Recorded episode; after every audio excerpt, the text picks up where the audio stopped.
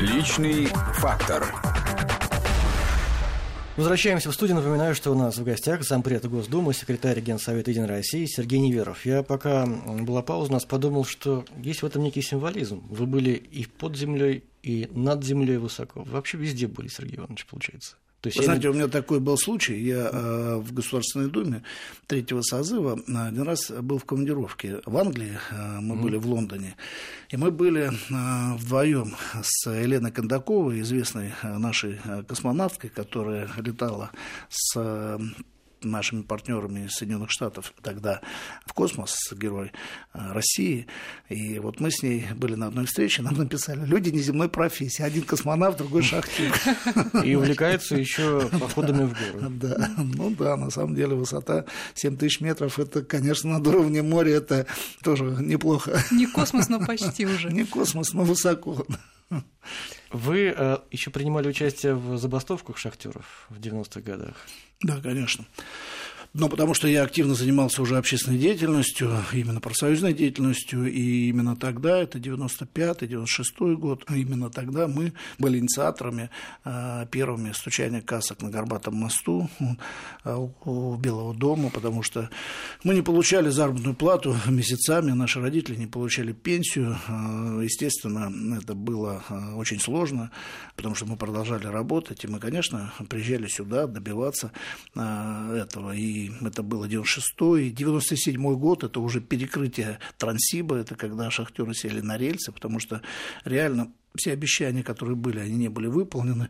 И вот, естественно, конечно, проводя такие э, действия, сегодня невольно вспоминаешь, как э, тогда реагировали на это власти. Практически э, не было никакой реакции. И тогда те, кто сегодня говорит, что нужно делать, они тогда просто-напросто ничего не делали.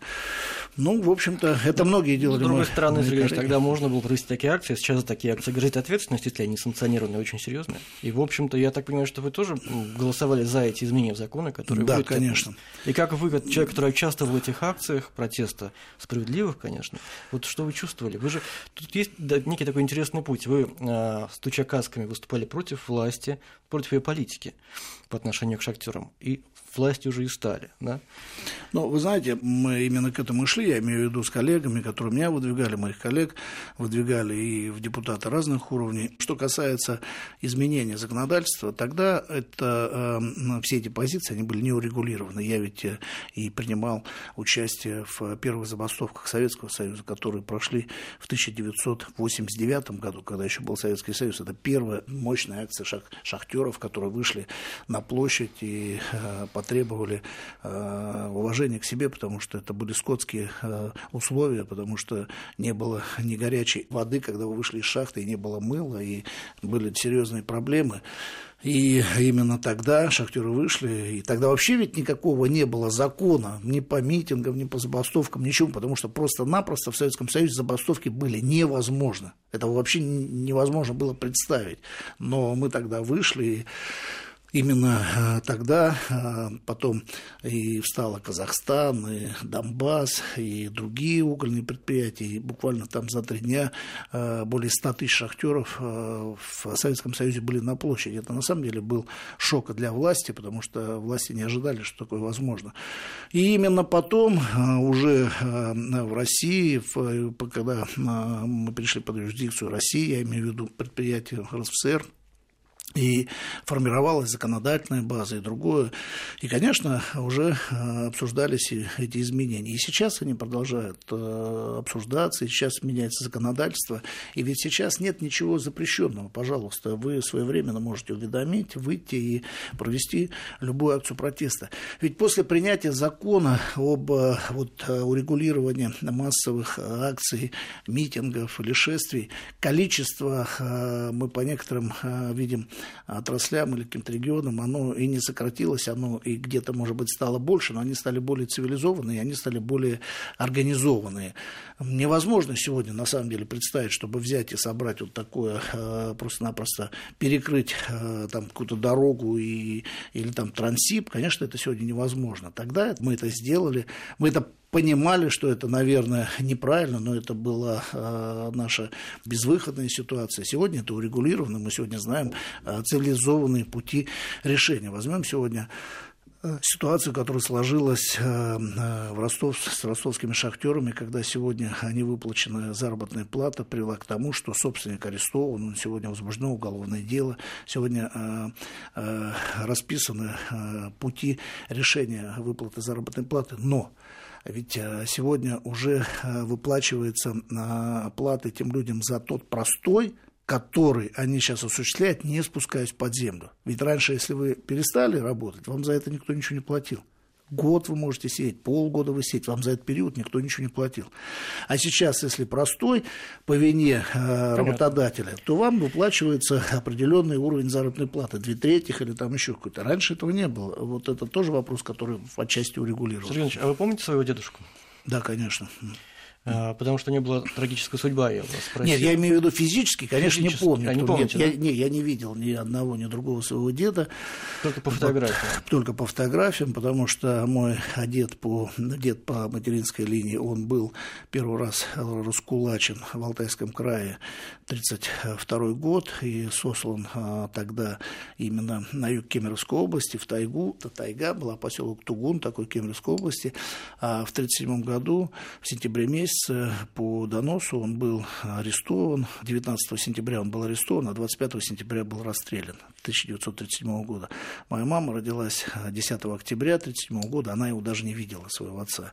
А, другой мой дед, он ушел а, добровольцем на фронт с Алтайского края, тоже он в Алтайском крае работал, ушел добровольцем на фронт и буквально в первом бою своем, который проходил в марте месяце под Севском, это первое освобождение э, Севска, Севский рейд.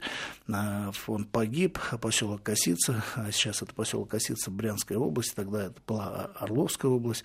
И вот в марте 43 -го года он погиб, а, и там братская могила, он, на этой братской могиле мы туда неоднократно выезжали со своими детьми. Когда нашли эту могилу, я со своими детьми, с сестрой выезжали туда. Поэтому э, я ни одного своего деда не видел, но у меня э, долгое время и я, конечно, их хорошо помню, это обе бабушки, которые и одного деда, и другого деда, а вот они, конечно, прожили долгую жизнь, и одна умерла в 98 лет, другая умерла в 95, вот, и, конечно, я их помню, и их, и их воспитание, их замечания, и их, конечно, любовь, и их любовь, конечно, к своим мужьям, которые они пронесли, пронесли всю жизнь. Ну вот, э, вот с этим, как вы относитесь к тому моменту, что сейчас очень много говорят о Сталине, там, о почитании Сталина, много споров об этом идут. Э, что вы об этом думаете? Вы знаете, нам, э, может быть, в какой-то степени э, легче всего, потому что мы можем судить из сегодняшнего времени. Поэтому, с одной стороны, мне, наверное, должна быть какая-то обида или еще что-то за то, что вот было с моим дедом. Но ведь когда я знакомился с материалами определенными этого дела, не кто-то... То есть вы познакомились, да? Ну, будучи уже, да, когда эти материалы в одно время были доступны, донос или там, скажем, написал человек близкий э, моего деда, практически родственник. Вот. Угу. И я задаю вопрос тогда, а при чем здесь Сталин? Ну, может быть, время такое было. Второе, э, конечно, э, наверное, это да не, наверное, это точно очень э, печальная э, строка в истории э, нашей страны. Миллионы репрессированных, и многие из них ни за что. И, естественно, это в каждой практически семье это и есть. Вот. И мы должны сделать все, я имею в виду и те, кто сегодня находятся у власти, те, кто сегодня э, принимает определенные решения, чтобы подобных, конечно, случаев в нашей э, жизни, в нашей стране больше не было. Ну, вот эти... Вы правильно сказали, что у многих, э, у многих такая судьба родственников. Почему, да? почему тогда многие сейчас вновь ну, говорят о возрождении культа Сталина. Вот бы неплохо бы такого бы человека. Ну, э, первое, наверное, очень многие соотносят, что какой-то был, наверное, э, кто-то так считает, какой-то был, наверное, порядок там или еще что-то. Хотя я думаю, что это э, не совсем так. Трудно очень. Вы знаете, мне вообще сложно говорить на, на некоторые моменты, которые разделяют вообще общество. Кто-то сегодня говорит, что нужно захоронить Ленина, кто-то говорит, этого делать не нужно. Кто-то сегодня говорит, нужно повсеместно восстанавливать храм, а кто-то говорит, тоже не нужно. То есть любые вопросы, которые сегодня не объединяют объединяют, а разъединяют общество, это достаточно, достаточно такие сложные э, дискуссионные вопросы. Но э, я думаю, что даже очень многие, которые говорят, не хватает Сталина, не хотели бы жить в это время. Вот это просто, наверное, ответ на а, то, что многие сегодня говорят. Почему? Потому что ведь каждый думает, что он в тот период будет находиться а, в какой-то вот что его это не коснется. Что его это не коснется, mm-hmm. да. А когда мы с вами просто-напросто посмотрим, как я уже сказал, и вы это подтвердили, что практически это касается каждого через э, определенные там, через какие-то родственников, через еще что-то, конечно, может коснуться каждого. И вот здесь я бы не хотел жить в страхе, я бы не хотел жить э, э, в ситуации, когда ты здороваешься с кем-то, тебе улыбаются в глаза, а потом идут и пишут э, на вас какой-то донос. Вы знаете, ведь по этому поводу есть такой даже анекдот, да, когда там посадили одного человека, говорит, ты за что сидишь? Он говорит, за лень. А за что? Он говорит, да рассказал анекдот про Сталина. Брат засмеялся. Ну, я думаю, ну, пойду потом утром напишу, что брат смеялся про анекдот над Сталином. И лег спать. А меня, говорит, утром забрали, потому что брат пошел и написал сразу.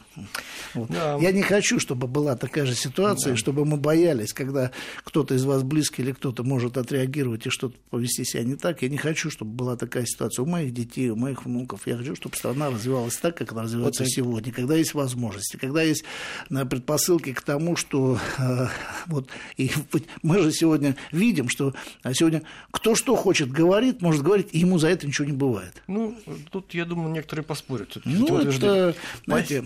Сейчас мы должны прерваться еще разочек, э, последний разочек прервемся, и потом вернемся. Личный фактор.